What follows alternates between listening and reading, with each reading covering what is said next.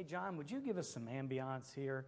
Let's kill the fluorescents and then tune down the chandeliers, please. That's good. That's good. Thanks a lot. Appreciate it. You might want to hit the sides too a little bit. Very good. Well, again, thank you so much for coming tonight. And I was sitting on the front row just now and got somber. And uh, it happened something like this. I was thinking about singing this song, Born This Happy Day. And then I thought about what I said this morning that I'm going to use tonight. Remember, I told you something I'm going to use tonight. That Christmas isn't complete without the cross. And how for us, we have this wonderful celebration called Christmas of Jesus coming. But then I remember why he came. He came to die. In fact, I, I, was, I was just sort of taking a journey in my mind. I'm going, it was just two years after his birth that someone was trying to kill him Herod. And he had to flee to Egypt. And he lived there as a refugee. We're not really sure how long. And he came back and then was raised in a real poor family. He, he just never had anything really of this world. And then when he was 30 years old, he begins this public ministry that I tried to, I almost asked you to get the, her phone out for the calculator, but I think from like 30 to 33 is like 1,200 some days. I'm just 369 plus 65 three times. So probably about, about 1,100 days. 1,100 days of ministry um, before he died. And uh, that's isn't it? And in the midst of our celebration, I really think we need to remember that. That Christmas is not complete without the cross. And we're grateful that he came. But for Mary, it was not going to be a happy day in the sense of the long view.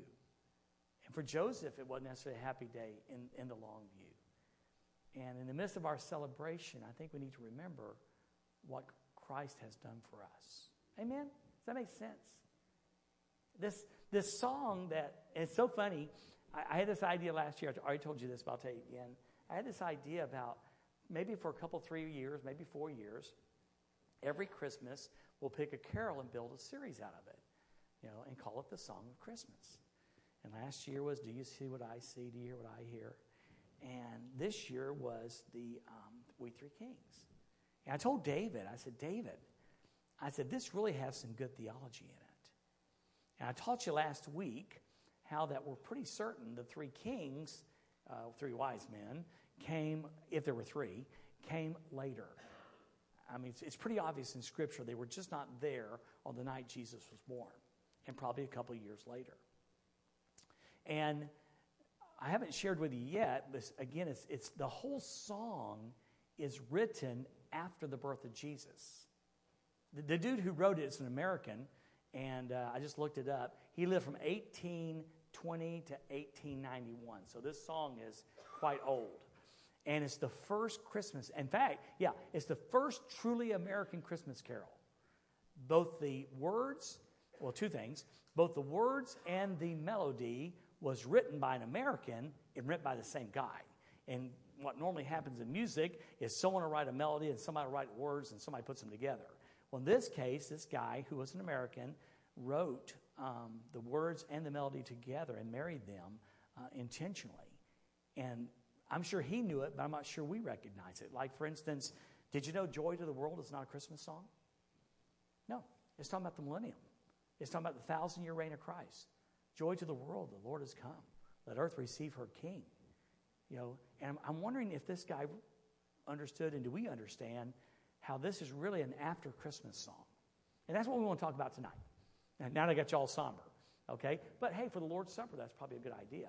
So if you want to take your Bible, let me read the verse to you first. This is verse 4 of We Three Kings. Myrrh is mine, its bitter perfume, breeze of life of gathering gloom, sorrowing, sighing, bleeding, dying sealed in the stone cold tomb. And that's verse 4 of We Three Kings, a Christmas carol. Christmas is not complete without the cross. So I want you to take your Bibles tonight and turn to Luke chapter 2. Luke chapter 2. We're going to look a little bit again after the birth of Jesus and see what, what happens. Unfortunately, Luke, who by the way is a Gentile, um, gives us some really good insight to what happens in this young family's life and what happened really in any Jewish family um, after a male child was born. And Luke chapter 2, well, really, let me start in verse number 21, which I don't have open here.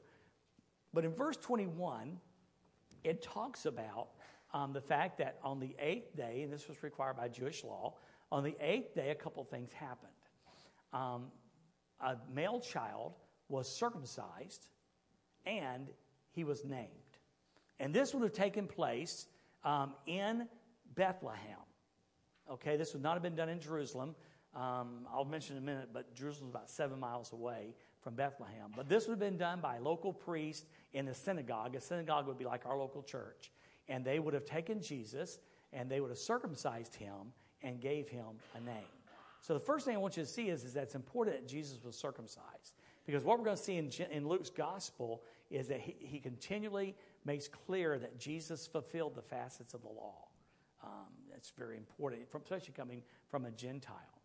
And on that day, on that eighth day, he was named Jesus. Jesus. Jesus, that precious, precious name.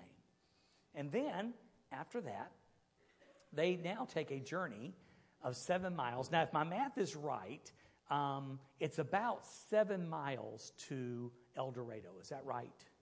Yeah. Okay. So they're going to get, at, in a best case scenario, they're going to get on a donkey for Mary and the baby.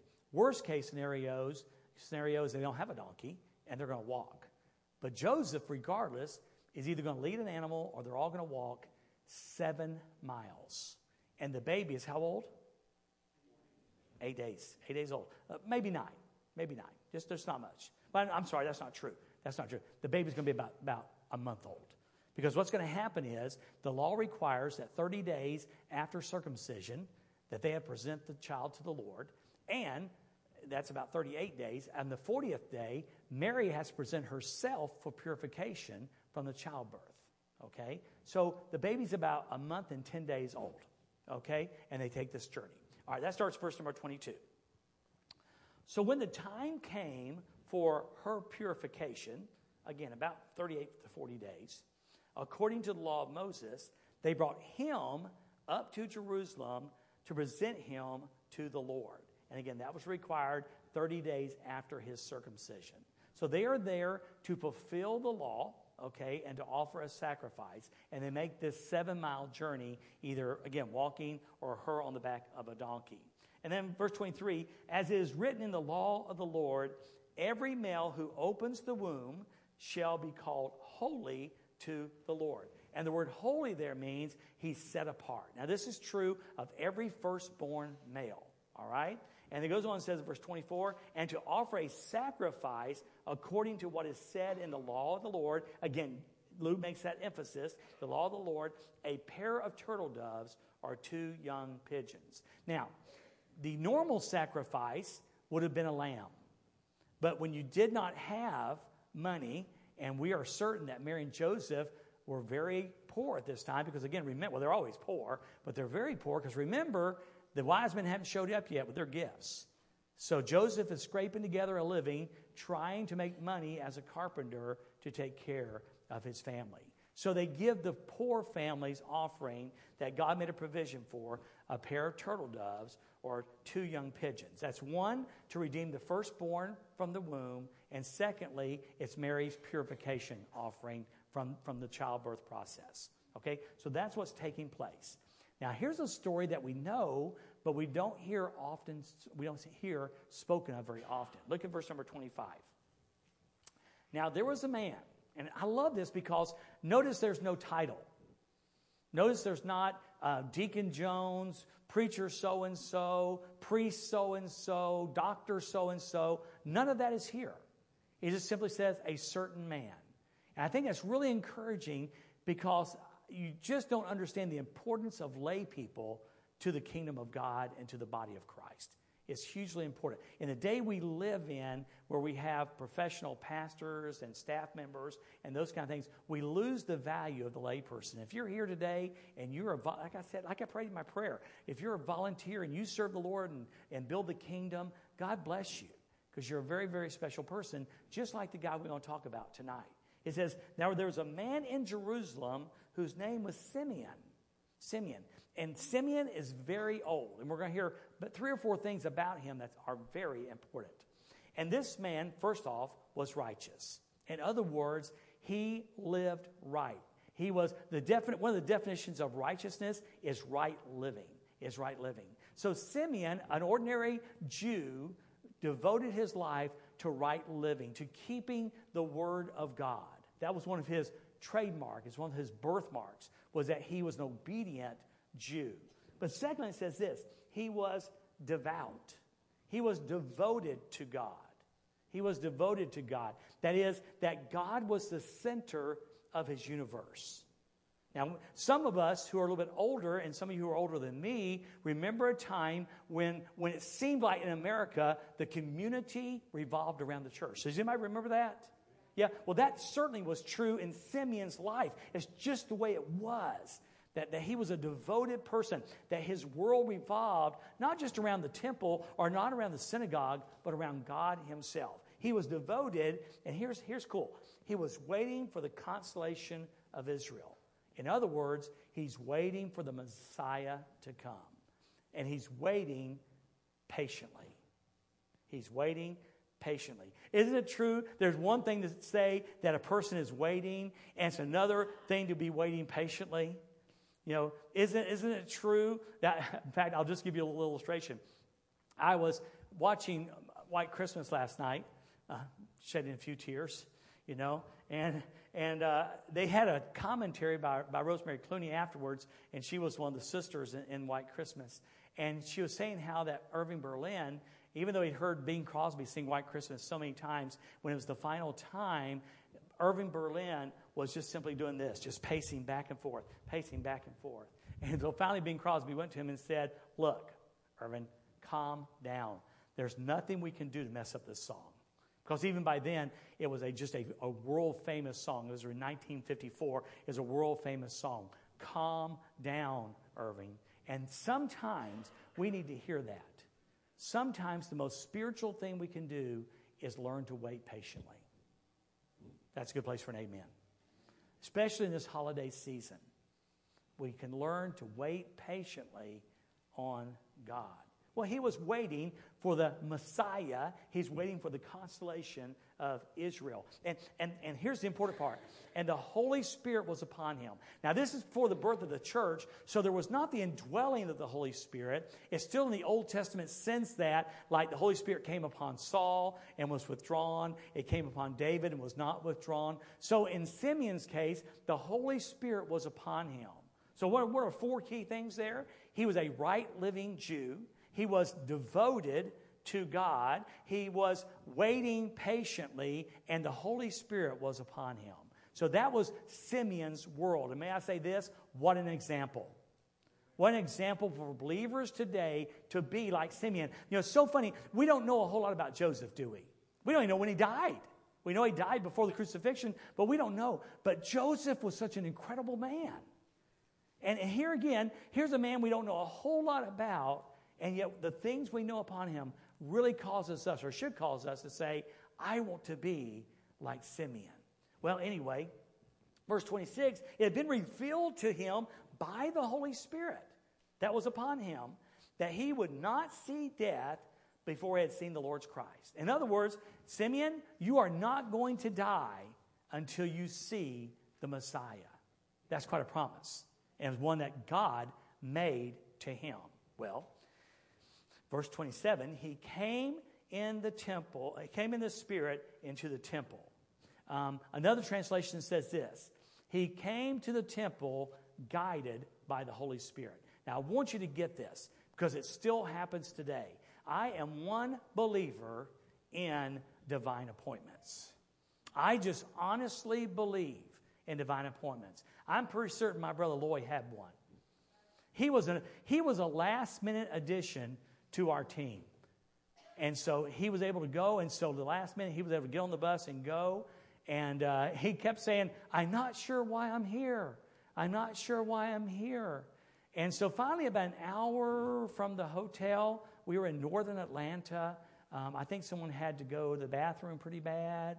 And so we got off the interstate, you know, and it's not a good time because traffic's crazy, you know. And by the way, bus is the most, Brent's the most incredible bus driver there is. And he just patiently wove through the traffic, and we ended up at a McDonald's. And we're sitting there, and we're all standing around. Some went to the restroom, you know, whatever, you know that kind of thing, like you do at the bus stop. And Loy says he looked up over here, and up an embankment was a man standing there, and he was not well dressed, if I remember correctly, a little, a little rough around the edges. How about that? And so it seemed like God said to him, You need to go up and talk to this guy. And so he gets up there and talks to this guy, and the guy starts sharing, and he had recently lost his wife. As you know, Loy recently lost his wife. And he was able to console and talk to this man. Now, does anyone here believe that was an accident? It wasn't. It was a divine appointment.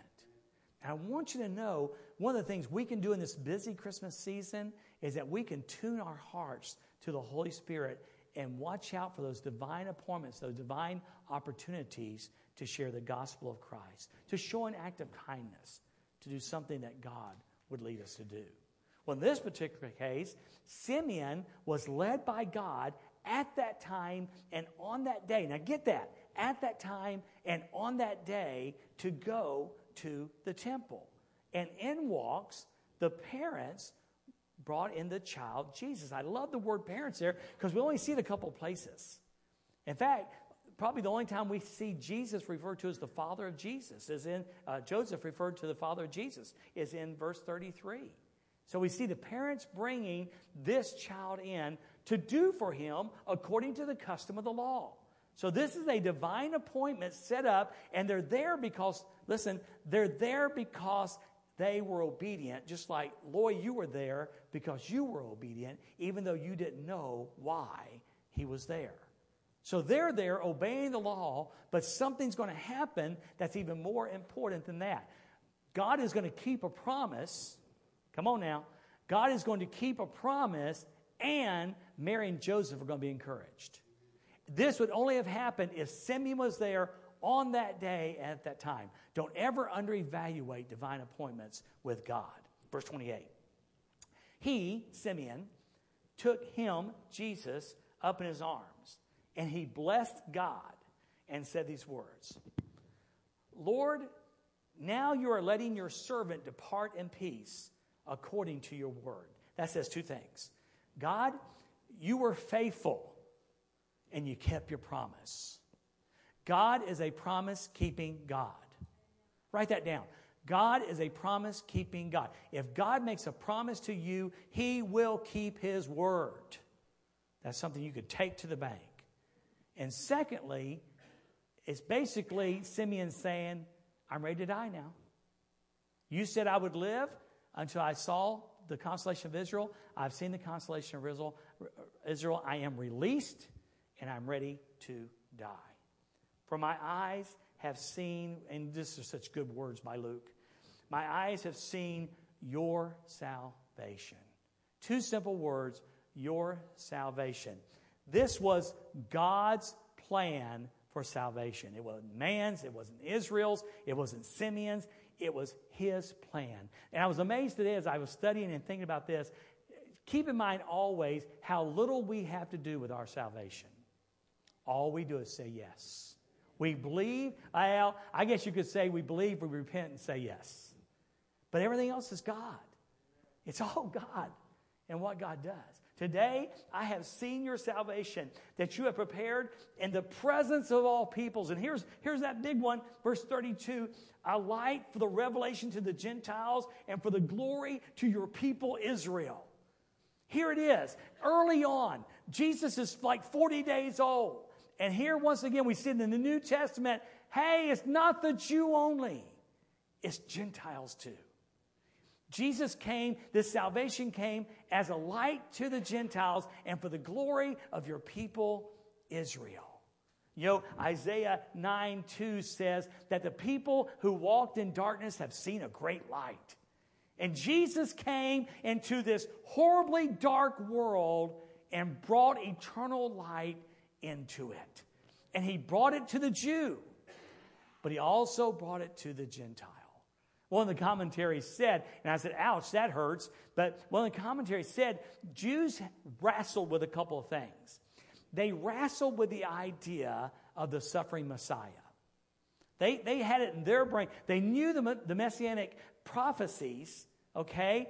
But they just wrestled with their idea. Their thought was, we're going to have a Messiah, and that Messiah is going to come, and he's going to overthrow the Romans, and we're going to be powerful, and we're going to be great. They did not grasp, they did not want to grasp the idea of Isaiah 53 that, that he was going to die. And they really didn't like the thought that the Gentiles, they knew it. If they went to, if they went to synagogue and they went to the temple and heard the teaching and the word of God was read, they knew it. But they largely ignored the concept that Gentiles were going to be included in God's plan of salvation. Let's not be guilty of the same thing. It's often easy to pick what we like and disregard what we don't when it comes to the Word of God. So we need to be careful with that.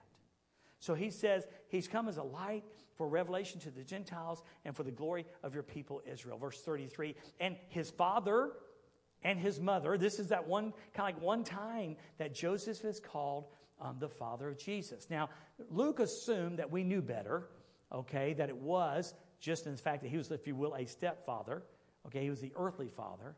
And I love the fact in Luke 3.23, in the translation I read, it says in the genealogy that's listed there in Luke chapter 3, it's talking about uh, Joseph thought, uh, sorry, Jesus thought to be the son of Joseph.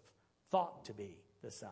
Luke just helps us make sure we understand Joseph wasn't the real daddy, it was God the Father. But he was the earthly father. So his father and his mother, Jesus, marveled at what was said about him. And you got to understand something. You know, Mary had the revelation from the angel that said, you know, you're going to give birth to a son. He's going to be the son of God. He's going to be called Jesus. He'll save his people from their sins. But they didn't know a whole lot about what that meant. Joseph had virtually the same dream, and he didn't know what it meant. And so when Simeon says this about